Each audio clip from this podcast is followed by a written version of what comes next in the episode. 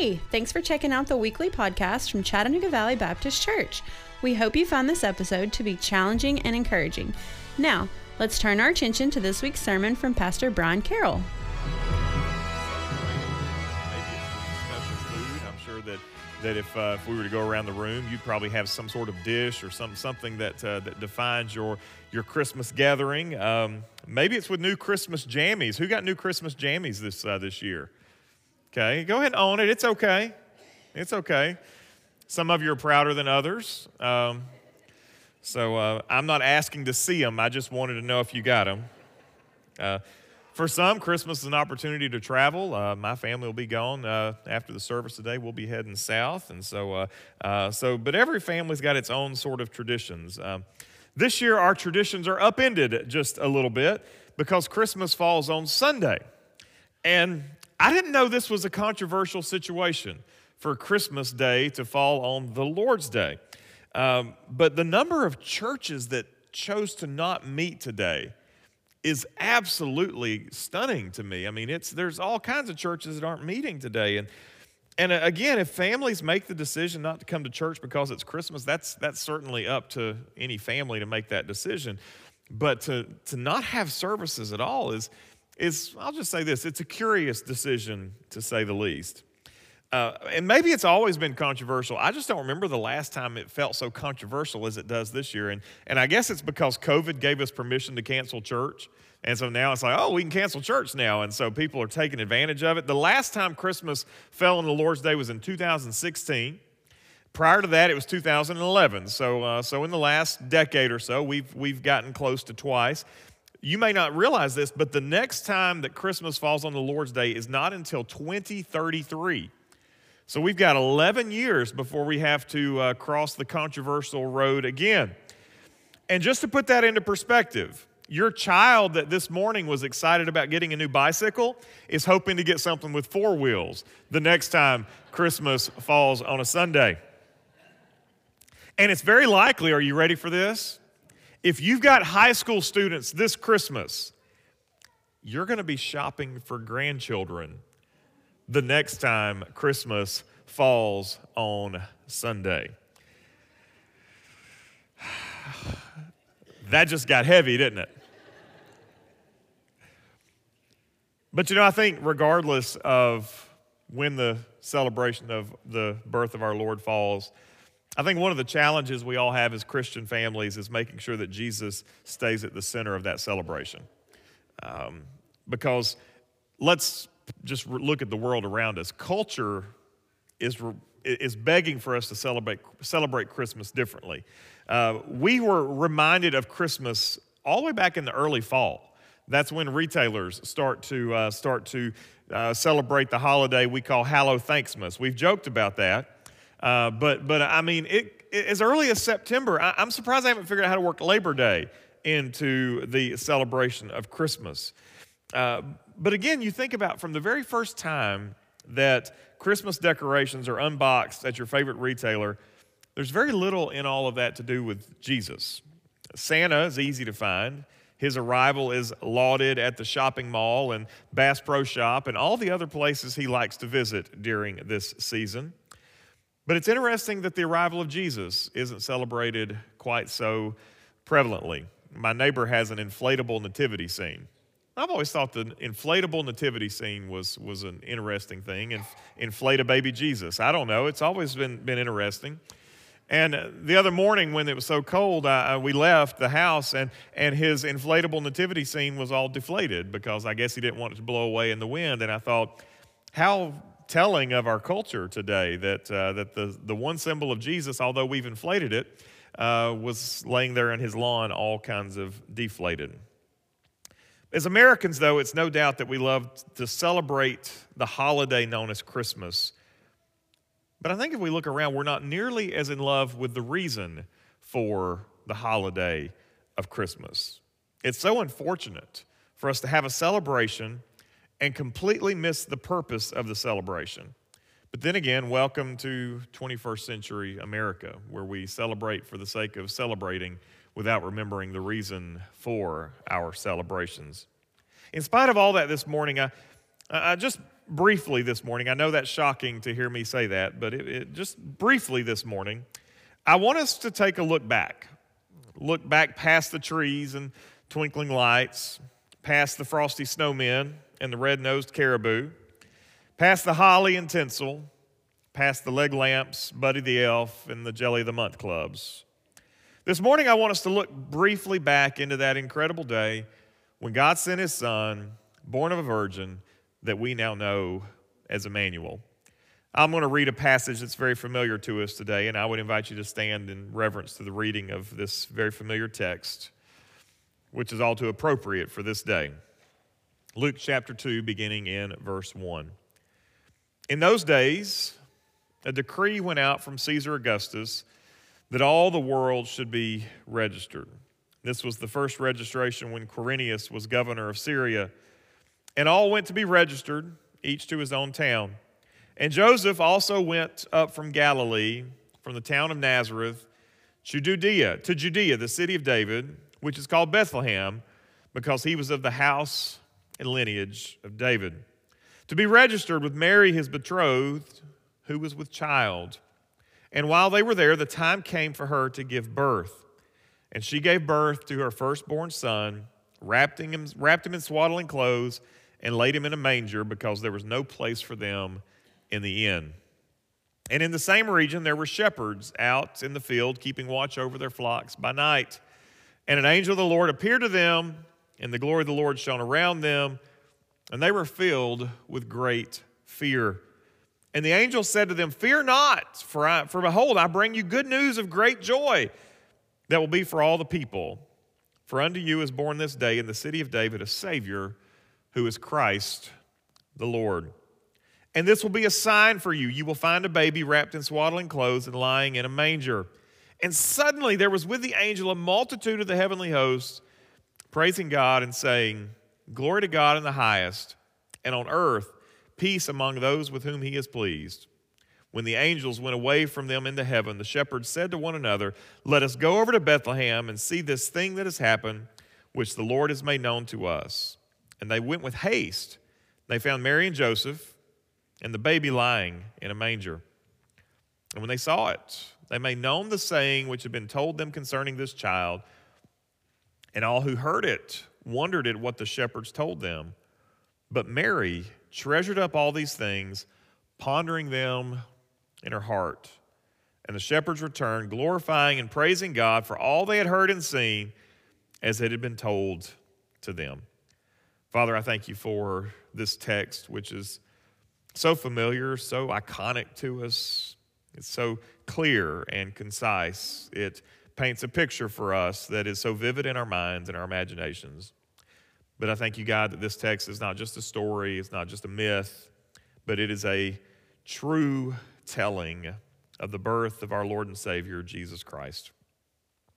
Lord, as we live in a world today that has worked very hard to move Christ as far away from Christmas as possible, we pray that as your people today, we might learn to keep Christ close. We ask and pray these things in Jesus' name. Amen. Thank you. You can be seated. you know, I don't care how many times I hear that story, it continues to paint the most striking images in my mind. And again, you've been in church any length of time, you know that this story has been parsed and preached over the years. We've seen all kinds of adaptations of it. We've driven through living nativity scenes. Maybe you've seen the inflatable nativity scenes in your neighbor's yard. We've seen all the Christmas pageants with all the children dressed as shepherds and sheep and angels. We've seen all the different adaptations of the story. But this morning, I want us to look at just two of the verses in these 20 that I read, verses 18 and 19.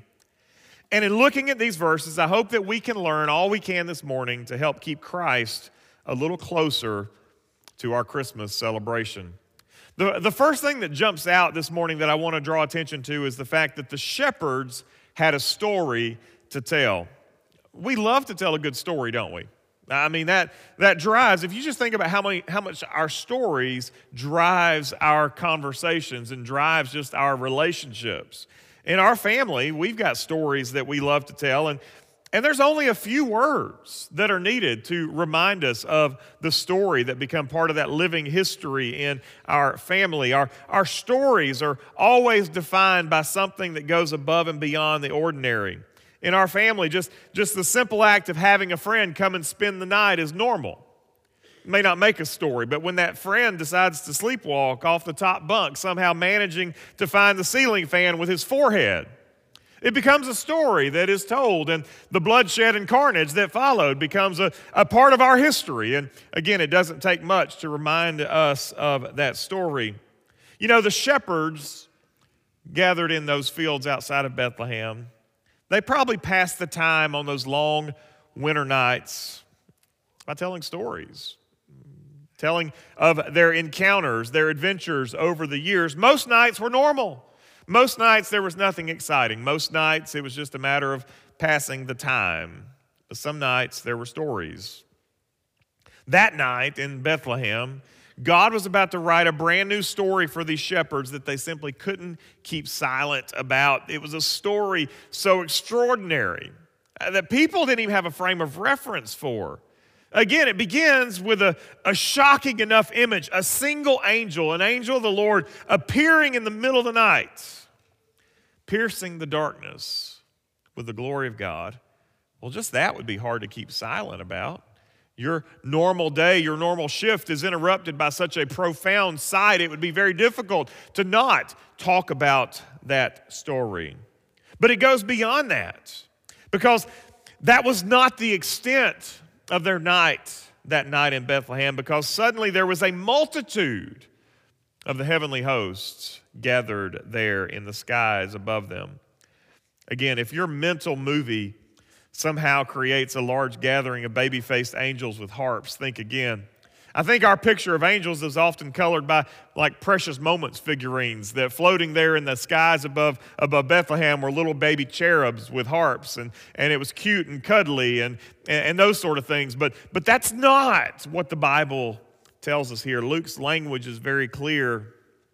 There's a multitude, a crowd, thousands. This is not a multitude in biblical standards this morning. This multitude of heavenly hosts would have been thousands gathering there in the skies. And then they're defined as, as the heavenly host. And we don't talk about that anymore. We don't use that language even anymore. What is, that? what is the heavenly host? It's a military term. The host, the word host, is a, is a word to describe an army. An army ready for battle, an army that is armed and ready to go on the march. These shepherds literally that night found themselves bathed in the glory of heaven's angels in the middle of a host of heaven's armies, readied and willing to march. That's, a, that's the image that Luke paints for us here. And while we certainly appreciate the, the children's Christmas pageants with the, with the little child in the white robe with the tinsel halo around their head, that's not what this is. It's nothing close to what this picture is. That had to be terrifying. You imagine? Uh, that, that being in that place and that time and that space, it had to be absolutely terrifying. At the same time, it had to be absolutely awe inspiring. There's no way to ignore it, and there was no way to keep silent about it. It was such a dramatic vision that verse 18 says that everyone who heard it, they wondered at what the shepherds told them. Does that mean that, are these guys crazy? Are they telling the truth? Well, that's not what the word wonder here means. Wonder doesn't mean that the people question, it means that the people were amazed, as they should have been. Uh, again, that story, that image, that picture was stunning. It was shocking. It certainly was a story that would have amazed people. But that's the story of Christmas. It's amazing. It's stunning. It's incredible. The, what has happened on our behalf is, is so shocking that it, that it almost defies our ability to comprehend. Listen to Paul in 2 Corinthians chapter 8, verse 9. He says, For you know the grace of our Lord Jesus Christ, that though he was rich, yet for your sake he became poor, so that you by his poverty might become rich. I don't know that Paul's vocabulary can give us a full picture of what's being said here. Again, he uses the word rich. Rich isn't about his financial situation.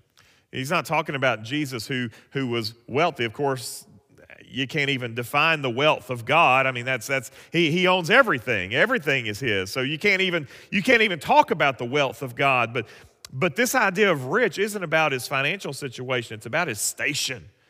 God is rich in power. He's omnipotent in power. God is rich in what he knows. He's omniscient in knowledge. You see, whenever men encountered angels, they were almost always compelled to try to worship them because of their glory. But the angels always redirected that adoration to the one that was greater than they were. This is that image that Paul is painting. He was rich, yet he embraced poverty. Again, not about his financial position, but about his station. What does it mean to say he embraced poverty? In Philippians chapter 2, verse 5, Paul says this He says, Have this mind among yourselves, which is yours in Christ Jesus, who, though he was in the form of God, this Jesus, he did not count equality with God a thing to be grasped. Instead, he emptied himself, taking on the form of a servant, being born in the likeness of men. And being found in human form, he humbled himself by becoming obedient to the point of death, even death on a cross. This is the this is the, the, the, mystery, the majesty of Christmas. This almighty God who, who, who receives the adoration of heaven's angels, this host of angels that greeted the shepherds that night, they would all look and say, He's the king. He's the one we worship. He's the one we serve. He's the one that we answer to. That God emptied of himself, taking on human form and being obedient even to the point of death on a cross. This is the story of Christmas. It's more than Christmas trees and decorations, it's the story of God taking on our likeness so that he could take on our sin and conquer it once and for all through his death, burial, and resurrection. This is the story that has began for us, not just at Christmas, but in the prophecies leading up to it. And the shepherds had a story to tell we keep Christ close at Christmas by continuing to tell the story. And even if people today no longer respond with wonder, we must still bear witness to this truth, just like the shepherds did, long before there were any competing stories. You know, I, I think, unfortunately, one of the things that's happened today is that the wonder of Christmas isn't locked up in the story of Jesus. The wonder of Christmas is captured in so many of those other competing stories. The, the wonder of Christmas, how in the world can those presents appear on Christmas morning? And our children are, are struck with the wonder of how that can possibly happen. You hear children talking about how in the world that man in the big red suit can do all the things that he does. And their wonder is captivated by that. Whereas the true wonder of Christmas ought to be captured in the person of Jesus coming in the form of man, born on that first Christmas day. We continue to bear witness even when the wonder simply isn't there. The shepherds responded with, You'll never believe what happened. You got to hear this. But Luke tells us that Mary had a very different response. We're told that Mary treasured and pondered Mary treasured and pondered. What does that even mean? When it says Mary treasured, that means that she stored up the significance of the events in which she found herself. It means that Mary's making a mental collection of all the things. And, and I think the women probably in the room understand that better than the men do because women, women function a lot that way, where, where they collect these things and they store these things up and, and they create a mental catalog of these things. Men, we don't operate quite that way where we create a mental catalog. If we're going to get a catalog, we better write it down. Uh, we got singular focus here, you know, focus on the task at hand. Women are a little bit different. Mary treasures these things. She builds this mental collection of all these things. And again, for Mary, there's been a journey for her. Again, her, her arc is amazing. From that first meeting with the angel, where she hears what's about to happen, to this rudimentary nursery and to the visit of ecstatic shepherds. Thankfully, there were no little boys banging drums at the birth of Mary's baby, as the Christmas song often tells us. But while all this was unfolding, Mary was creating a mental scrapbook, a scrapbook that would help to inform her over the next 33 years, a scrapbook that would tell the story of her own redemption. Mark Lowry asked the rhetorical question of Mary Mary, did you know? And the truth is that she absolutely knew, which is why she was building that, that treasury in her own mind. But it also says she pondered. What does that mean? It means that she reflected, she meditated. She didn't just collect facts, but she also considered their significance. The significance of these events that transpire there, they would literally shake the world and would reshape eternity. The significance of these events would transform nations and would define history. We meet here at the end of 2022 on the cusp of 2023, and we do so in a world that marks time by the birth of this Savior. As Mary kissed her little baby, she literally kissed the face of God, and she knew it, and she treasured it, and she pondered it. As I think about these responses, though, I can't help but think that the responses of both the shepherds and Mary should continue to define and should continue to inform our response today. We have to absolutely continue to tell the story. Keeping Christ close at Christmas means that we can never let this story grow stale in our own hearts. And, and even as we tell the story, we can't allow it to grow stale in our own minds. I think about the, the greatest stories in my family. Those stories never grow old. I, I, I know that one day I'll tell those stories to my grandchildren. Every time we tell them, those stories bring about fresh la- laughs or sometimes even fresh tears. All it takes is a cue, and that story comes back to the forefront again. And that's the stories for my family, but the story that we read about Jesus here, it's just as personal it's just as significant, it's far more important. The gospel is good news. The gospel is big news. The gospel is saving news. The gospel is familiar news. But the gospel should never be old news. And every time we gather, whether it's on a day that's strangely odd, even as we gather on this Christmas day, on the Lord's day, it is the gospel that binds us together in unity.